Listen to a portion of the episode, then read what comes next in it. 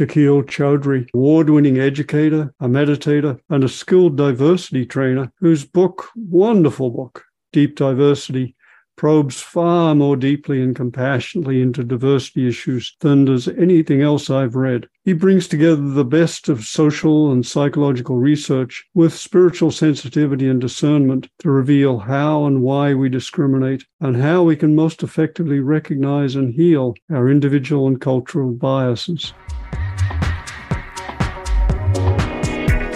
Welcome to Deep Transformation Self, Society, Spirit life enhancing, paradigm rattling conversations with cutting edge thinkers, contemplatives, and activists with Dr. Roger Walsh and John Dupuy. Join us in the evolutionary fast lane as we take a deep dive into transformational practice, peak experience, profound understanding, powerful contribution. I'm Roger Walsh, and our co host is John Dupuy, the founder and CEO of iAwake Technologies, which makes the beautiful meditation music supports. And our guest today is someone who has made major contributions to one of the great issues of our time, namely racism and diversity.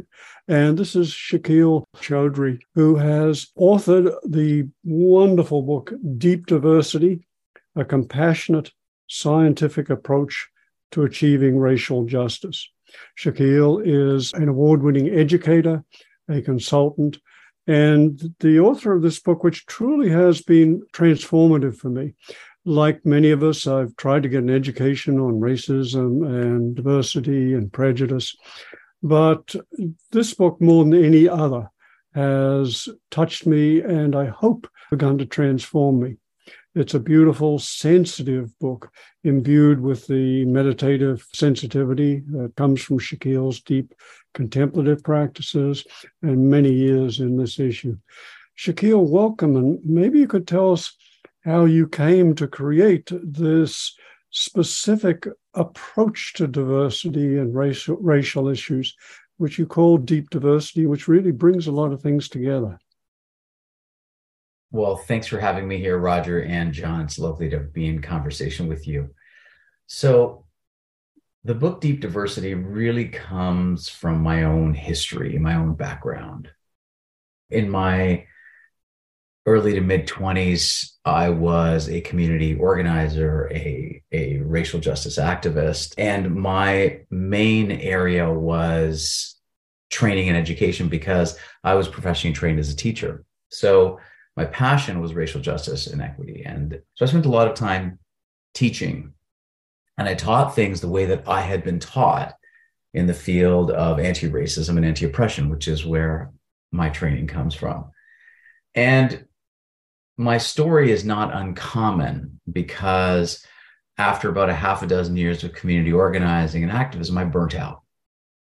And that burnout, I, I, walked away from everything. It was just my relationships were in tatters. Everything was fraying. I felt frayed. I didn't feel connected. I was feeling disappointed by so many things. So I just, I, I walked away.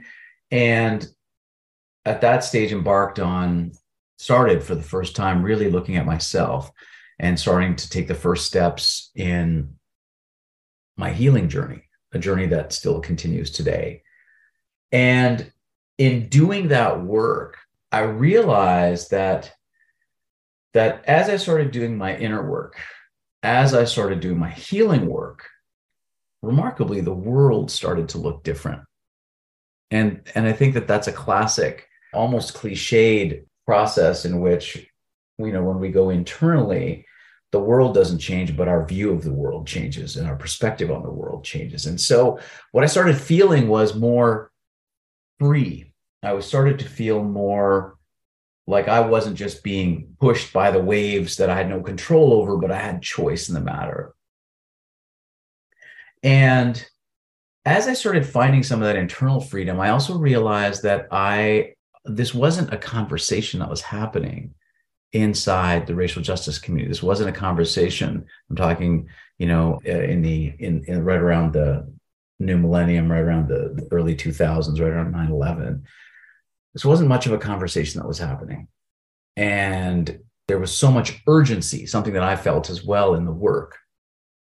There's so much urgency, there's so much pain that there's no time to reflect. There's no time to do anything except do the work. And what I what I started realizing was that I can't do the external work until I do the internal work, or not until, but that that's a simultaneous process. That I have to be doing my inner work in order to be more effective in in the work in the in the outside world, whatever that world, whatever that work might be. And for me, that was racial justice and equity. So in doing that, deep diversity started emerging. I didn't have a, a, name for it. I just knew that the racial justice work I started doing started integrating more of the emotional, more of the psychological.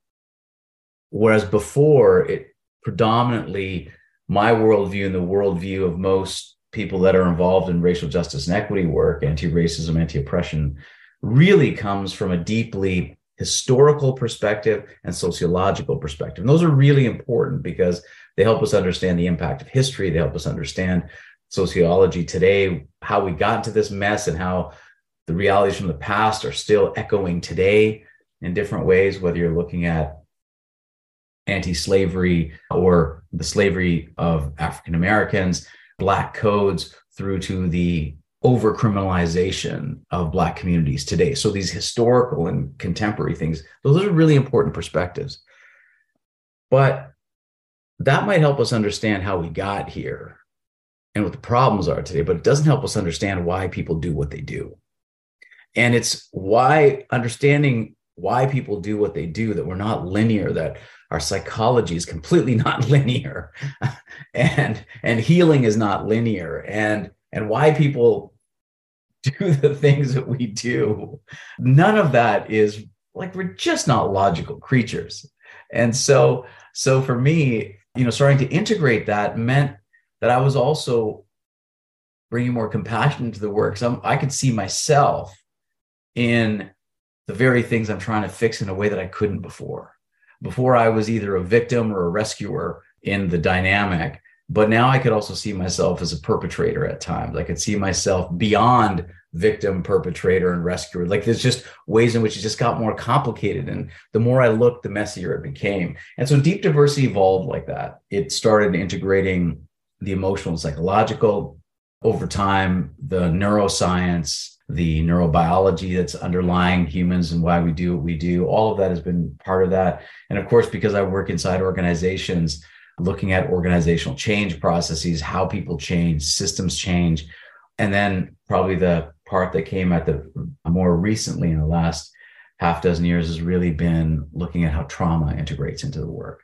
So deep diversity is, an evolution of me and and that's what the concept that's what the framework is and it looks at the unconscious role of four areas the unconscious role of emotions, the unconscious role of bias, the unconscious role of identity, the unconscious role of power. And and what's important about all four of those things is that you know a small part of them is at the cognitive or visible level and most of it is unconscious. And so as we all know that which is hidden has more uh, power, that which we can't see has more influence, but we can identify something when we can name it, we can also tame it. And so, so much of the work around of creating justice requires us to be more multifaceted, to be interdisciplinary. And before, I didn't realize how narrow my perspective was when I was doing justice work. And over time, it's evolved. And I would hope that deep diversity keeps evolving as I learn more and as I am exposed to more. So maybe that's, I'll pause there. That's kind of a, an entry point as to how I got, how the, the work evolved to what it is today. And that's a 20, 25 year journey. Yeah, and such a beautiful journey, and in some ways emblematic of these stories, as you implied, of a lot of activists that we in our time face so many major challenges to our societies, our individual and collective well-being, even even our very survival as a species. And it, it does imbue a sense of urgency, as you said. And one of the casualties, it seems, and you, which you implied, is that that urgency can lead to a frenetic focus on the external, a neglect of our own well being, and perhaps even uh, just as importantly, the neglect of the nurturing of our own capacities, emotional, psychological, contemplative, etc., that are often portrayed in the activist movement as self indulgence, a distraction from, quotes, the work.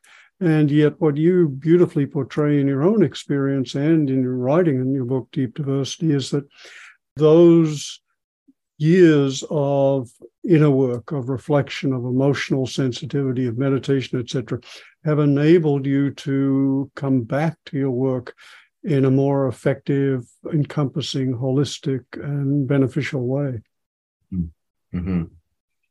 Yeah, and and if I can add a little at this point, Shakil, this is a really, really important issue for me.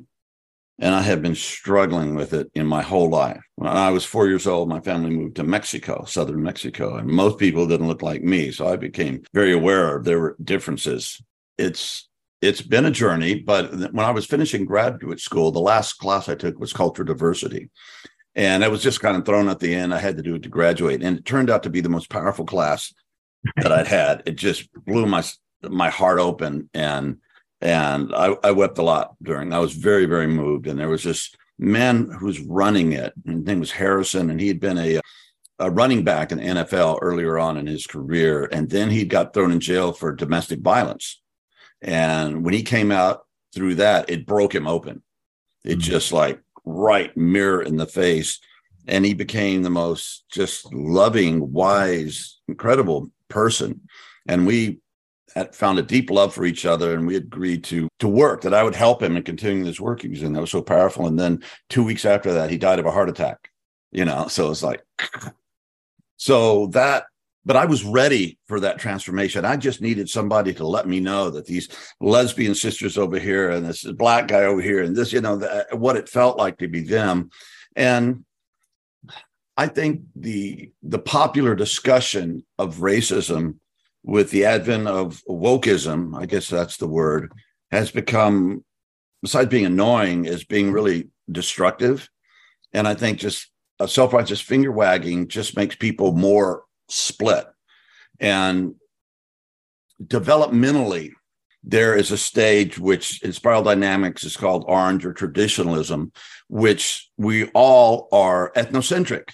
Okay. At that point in our development, we just, because of our, our DNA and having survived as tribes for hundreds, thousands of years, we really care about our own we can care about 150 people altogether in as far in the intimate group in our life circles and that is just a given if that ethnocentrism is has poison poured on it and there are whole industries that are pouring gasoline on these natural structures that are within each one of us it can inflame into racism but i think i think we all have that that preference of being with our family, our people, our color, our language, our country, all of this kind of built in. And that has to be acknowledged, not as an insulting finger wagging, but this is this is what served us in our evolutionary journey, but it doesn't serve us anymore. So we have to move on from there.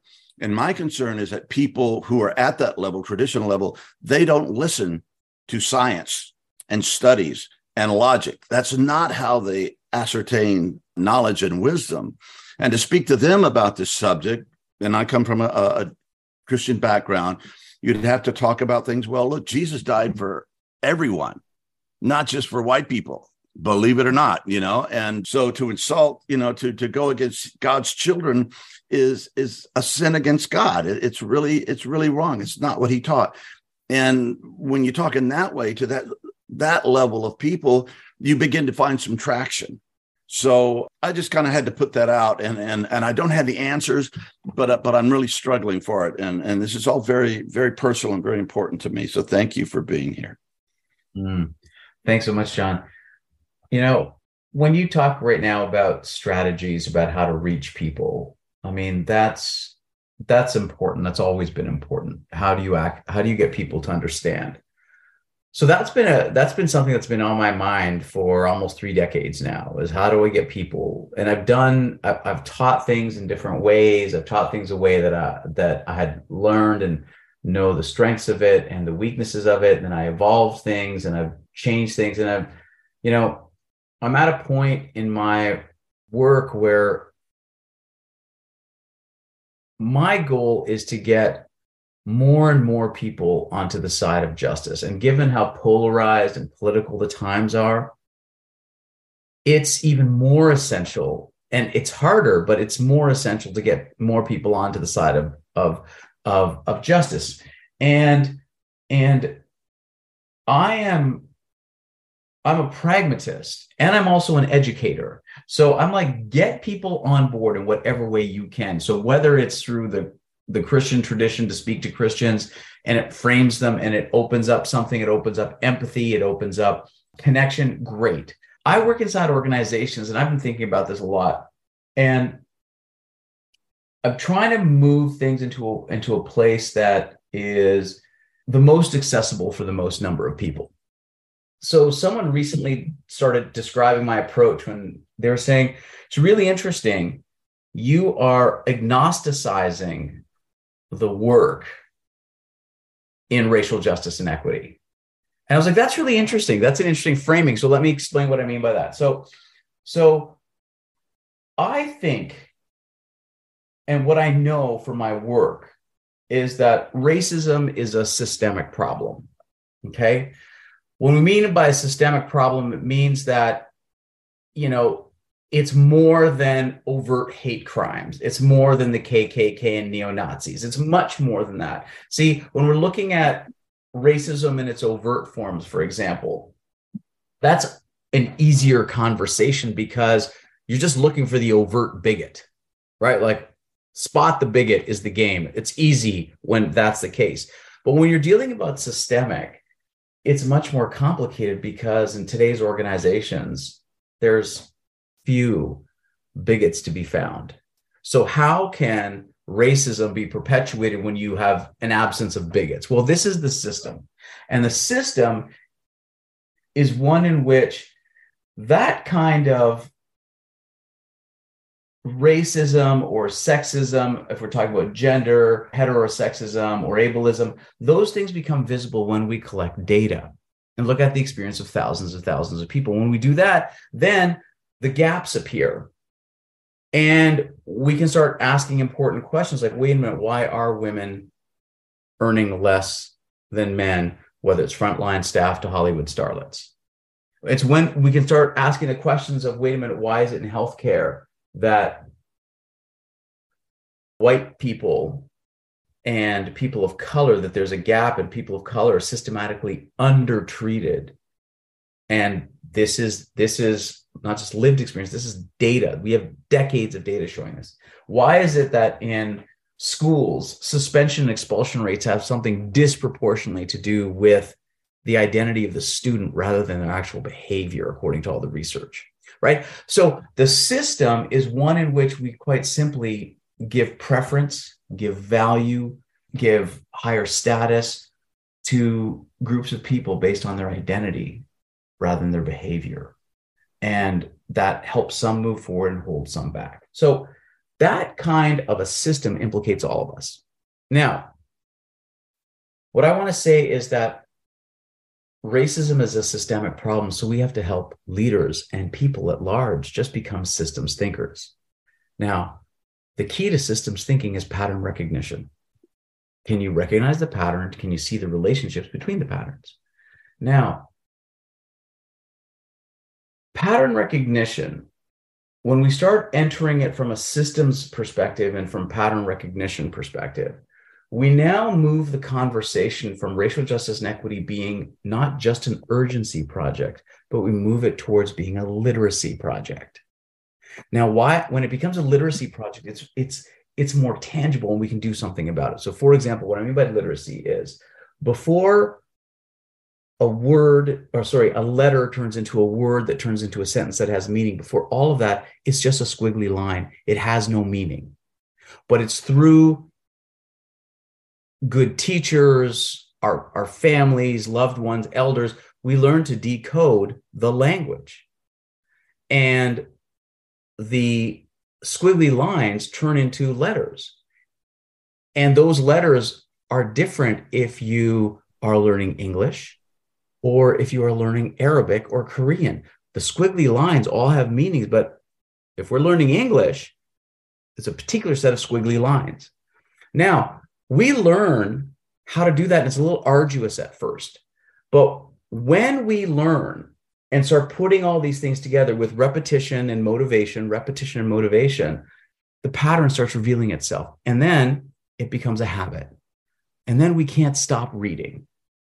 And we've decoded the literacy pattern. Okay. Once we've done that, it becomes automatic. Now, when it comes to things like systemic racism or sexism, it's also a literacy project, except we're looking at behaviors. So, if the example I often give is that it is an extremely common sexist micro practice where women tend to be interrupted at meetings more than their male, male counterparts. This is well established in the lives of women. It's well established in the in the literature. This is a thing. Now if a manager doesn't know that's even a thing when it happens in front of them it'll register as a squiggly line. It won't have any meaning. Okay? And sexism will subtly live on under their watch and women will be slightly more demoralized. Okay? Now that's a behavioral pattern.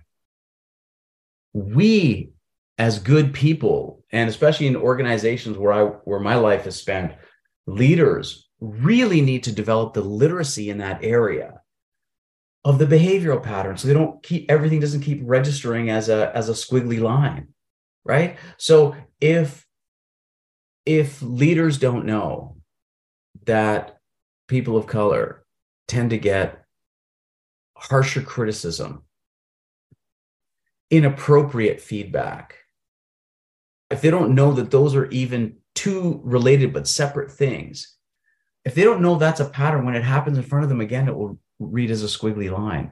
They will do it themselves and find some rationale as to why that might be the right way to go without awareness that that's a thing. So, when we can start identifying the patterns, that's where it starts becoming agnostic because you don't need to absorb a whole anti racist ideology to care that women are interrupted at meetings more than their are. Or to recognize the behaviors that you might not have seen before.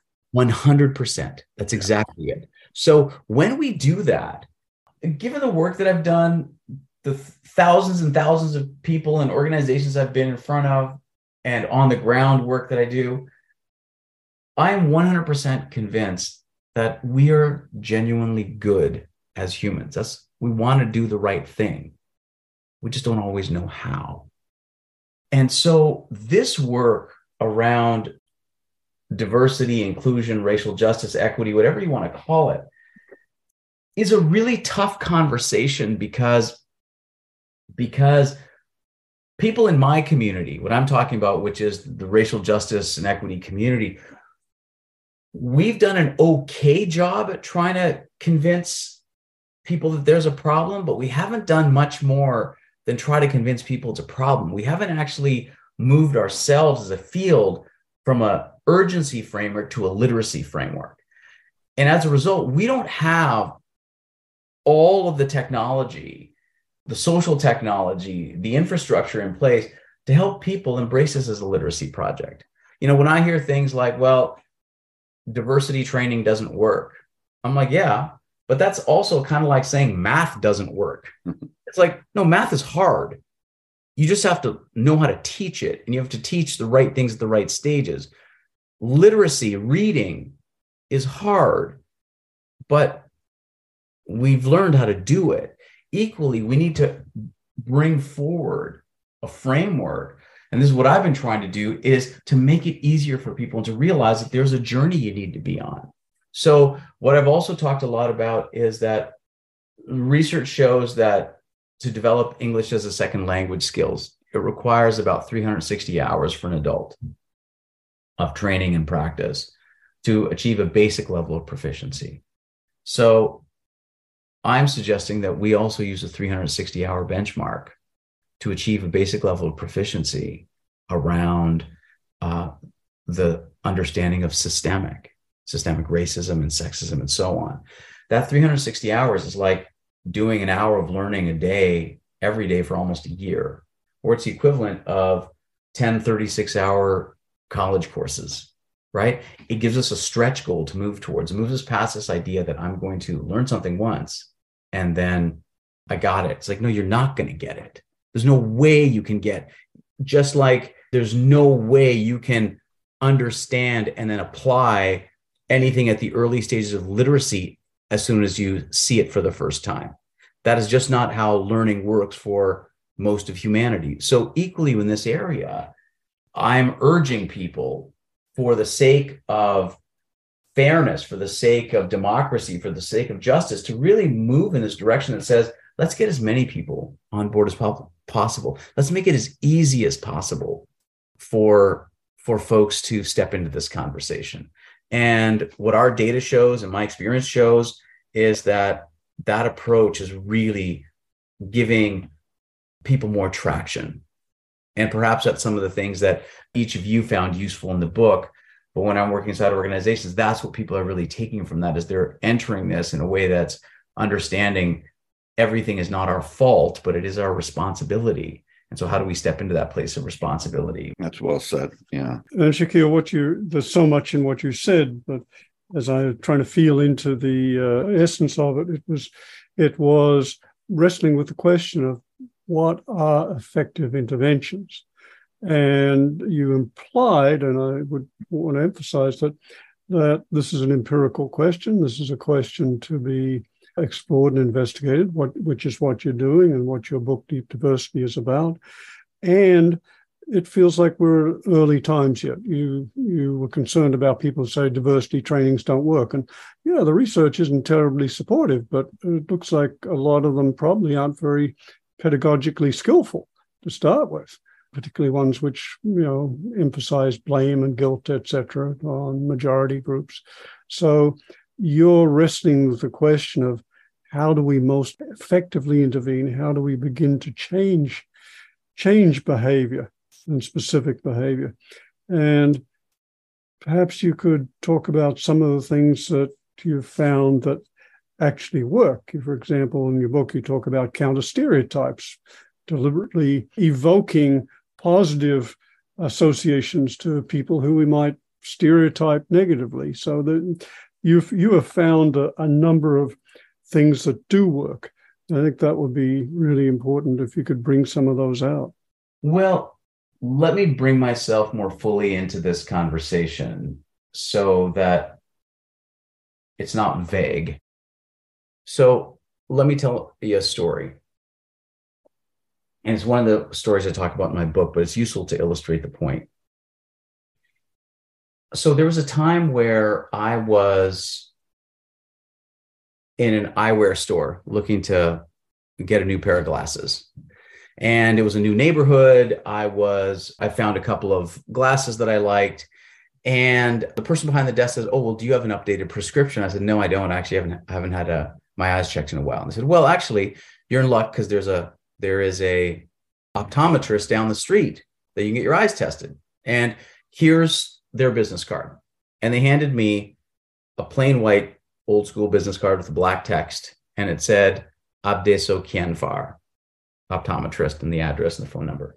Now that wasn't their real name, but I'm using that name as the illustration. And Abdeso Kianfar and as soon as I read the name, I hesitated. And in my head, a quick image popped up, and it was of an older, foreign, quote unquote, man in a dark, musty office. And the whole energy around it made me hesitate that image because it said somehow less skilled, untrustworthy. Okay. Now, I took I took the the the card, put it in my pocket, said thank you, and went away. Now, although I would immediately notice this and and go through and make the call and had a great interaction with the optometrist, the whole story is in fact about my hesitation. The whole story is actually about that micro moment in which I hesitated at a quote unquote foreign sounding name. Now, one part of me immediately made up rationale. It's a rash, it's the, it's the part of us that always rationalizes. And the rationalization was I hesitated, and that image popped up because, well, it was a plain, unimpressive business card. That's what it just didn't feel the person had put a lot of attention. It wasn't glossy. It, it just seemed very plain Jane. It was just, you know. Um, so that was one story. But I also knew that that was a false story as, as quickly as it came up. And I knew that because had that plain, unimpressive business card had a name like Jennifer Goldstein, Jack Wright, I would not have hesitated. So I've trained myself to be on the lookout for my own sketchy, contradictory behavior. That's one of the practices because I understand how biases work. And that hesitation, that moment was my bias showing up. Even though I followed through and made the phone call, it was that, that moment.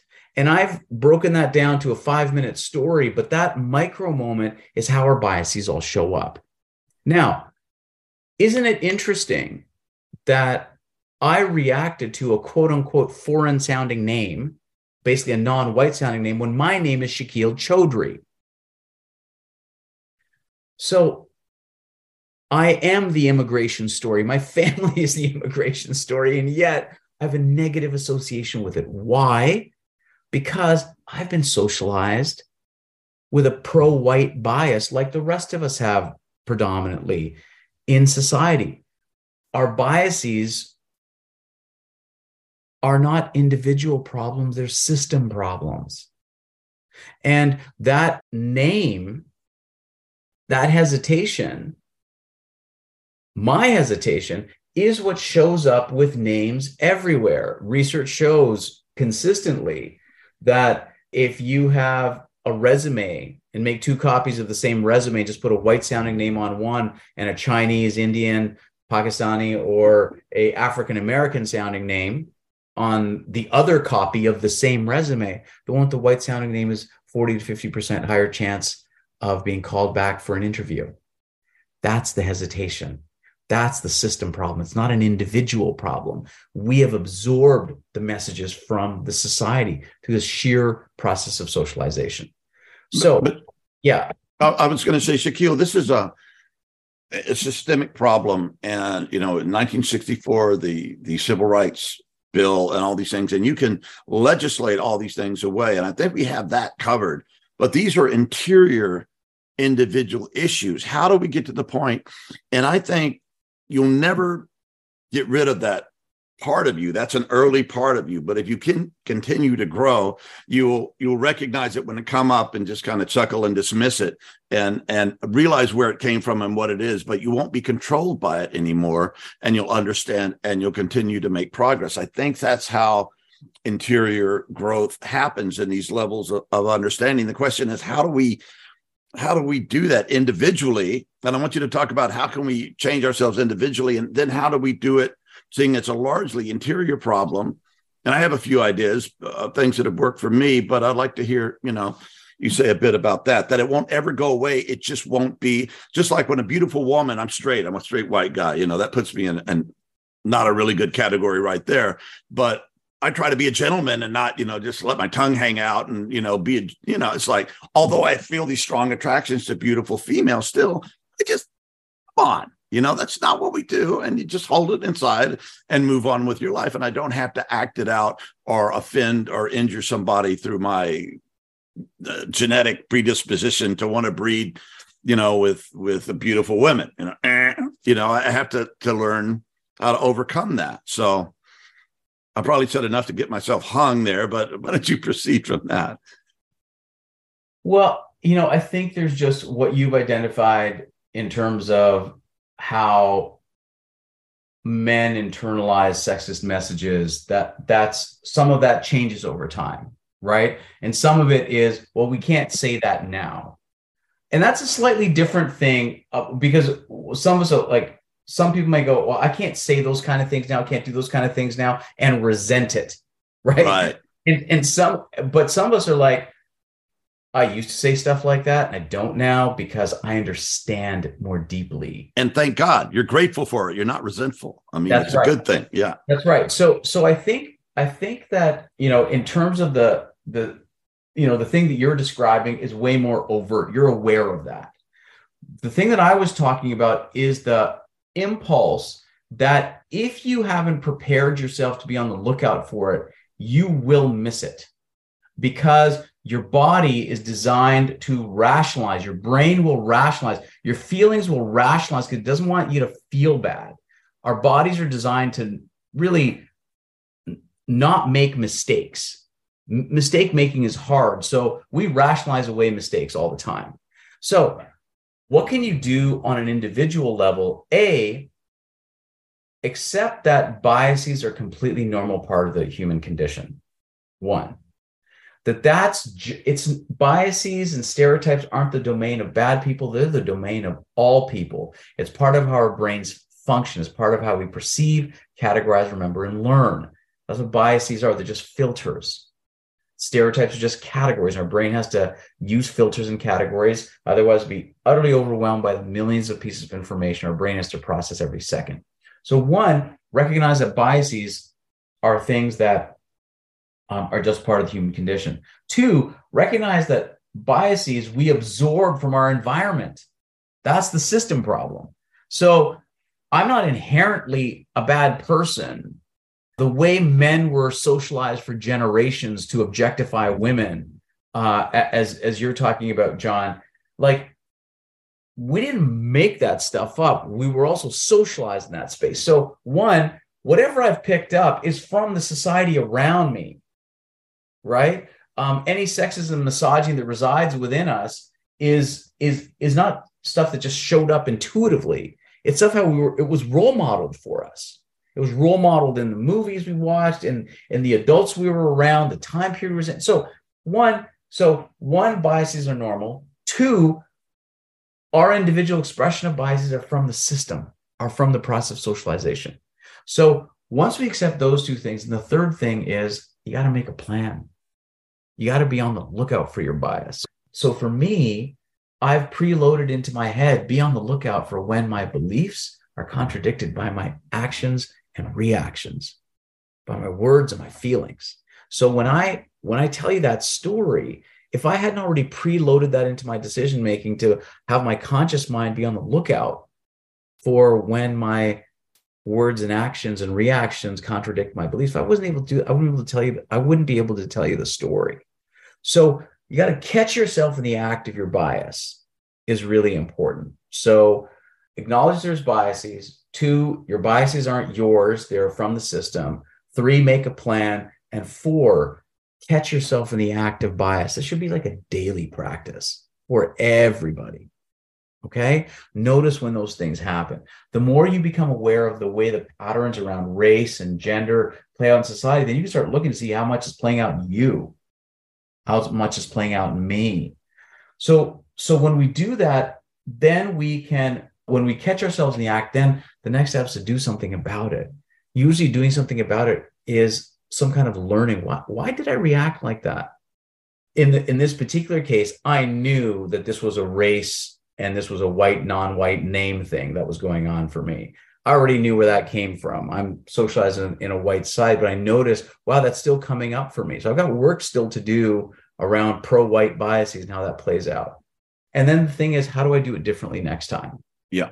So th- that's when you go through those kinds of steps then you're able to try to do something differently next time.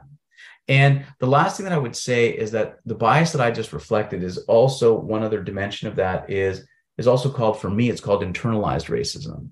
Because you see i i wasn't even though you know, there's a, it's real that we tend to have, we tend to gravitate towards people that are most like us. The exception from that is if we come from minority groups, then there's a really strong possibility that we're not going to be drawn to people most like us.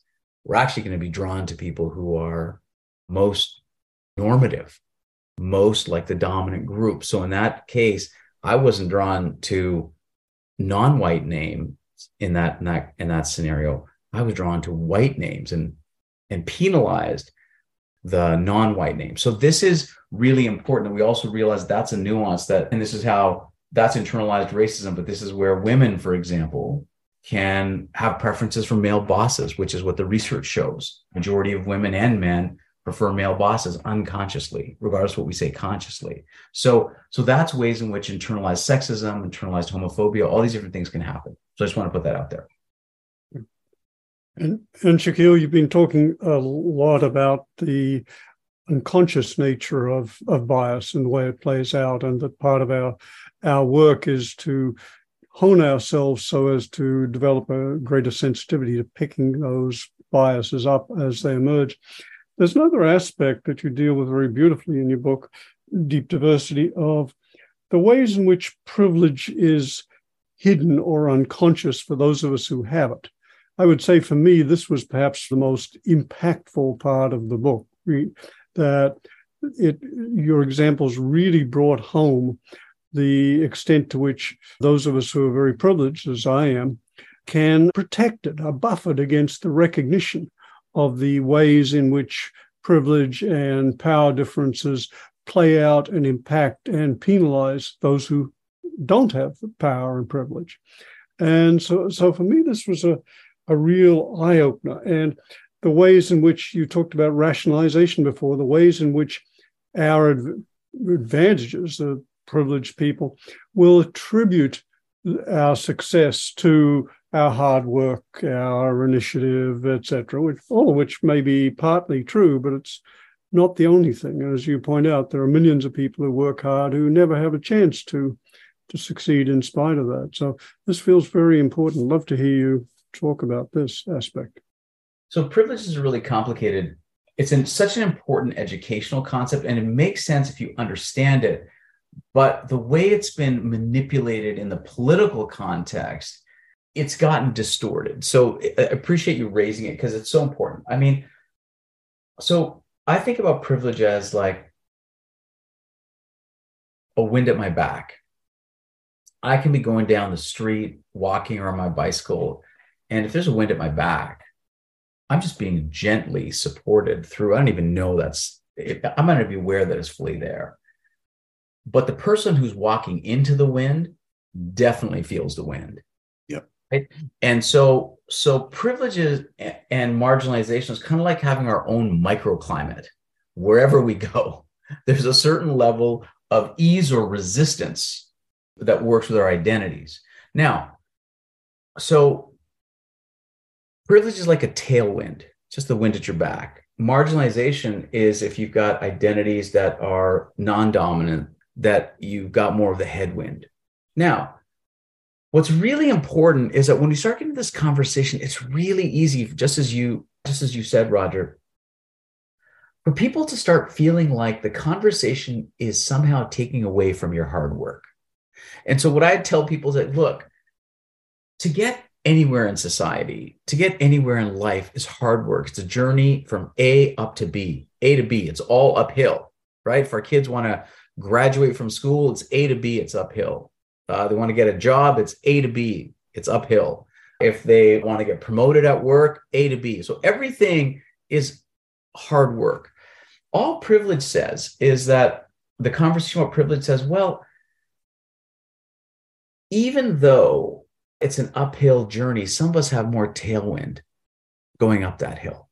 So, for example, for me, I was one of those kids that was fortunate to come from a middle class family. So when I went to university, I had to have jobs, but those jobs weren't to put food on the table.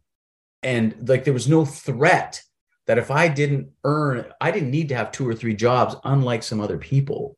Because I came from a middle class context. So that's privilege at my back. That sense of I don't have to fear if I need some money, I can get it from my parents. Like that was that's economic privilege. So if I graduate and I get a job and I just think, well, you know, it's because I worked hard, I'm fooling myself because there's other people that worked harder than I did to get to be.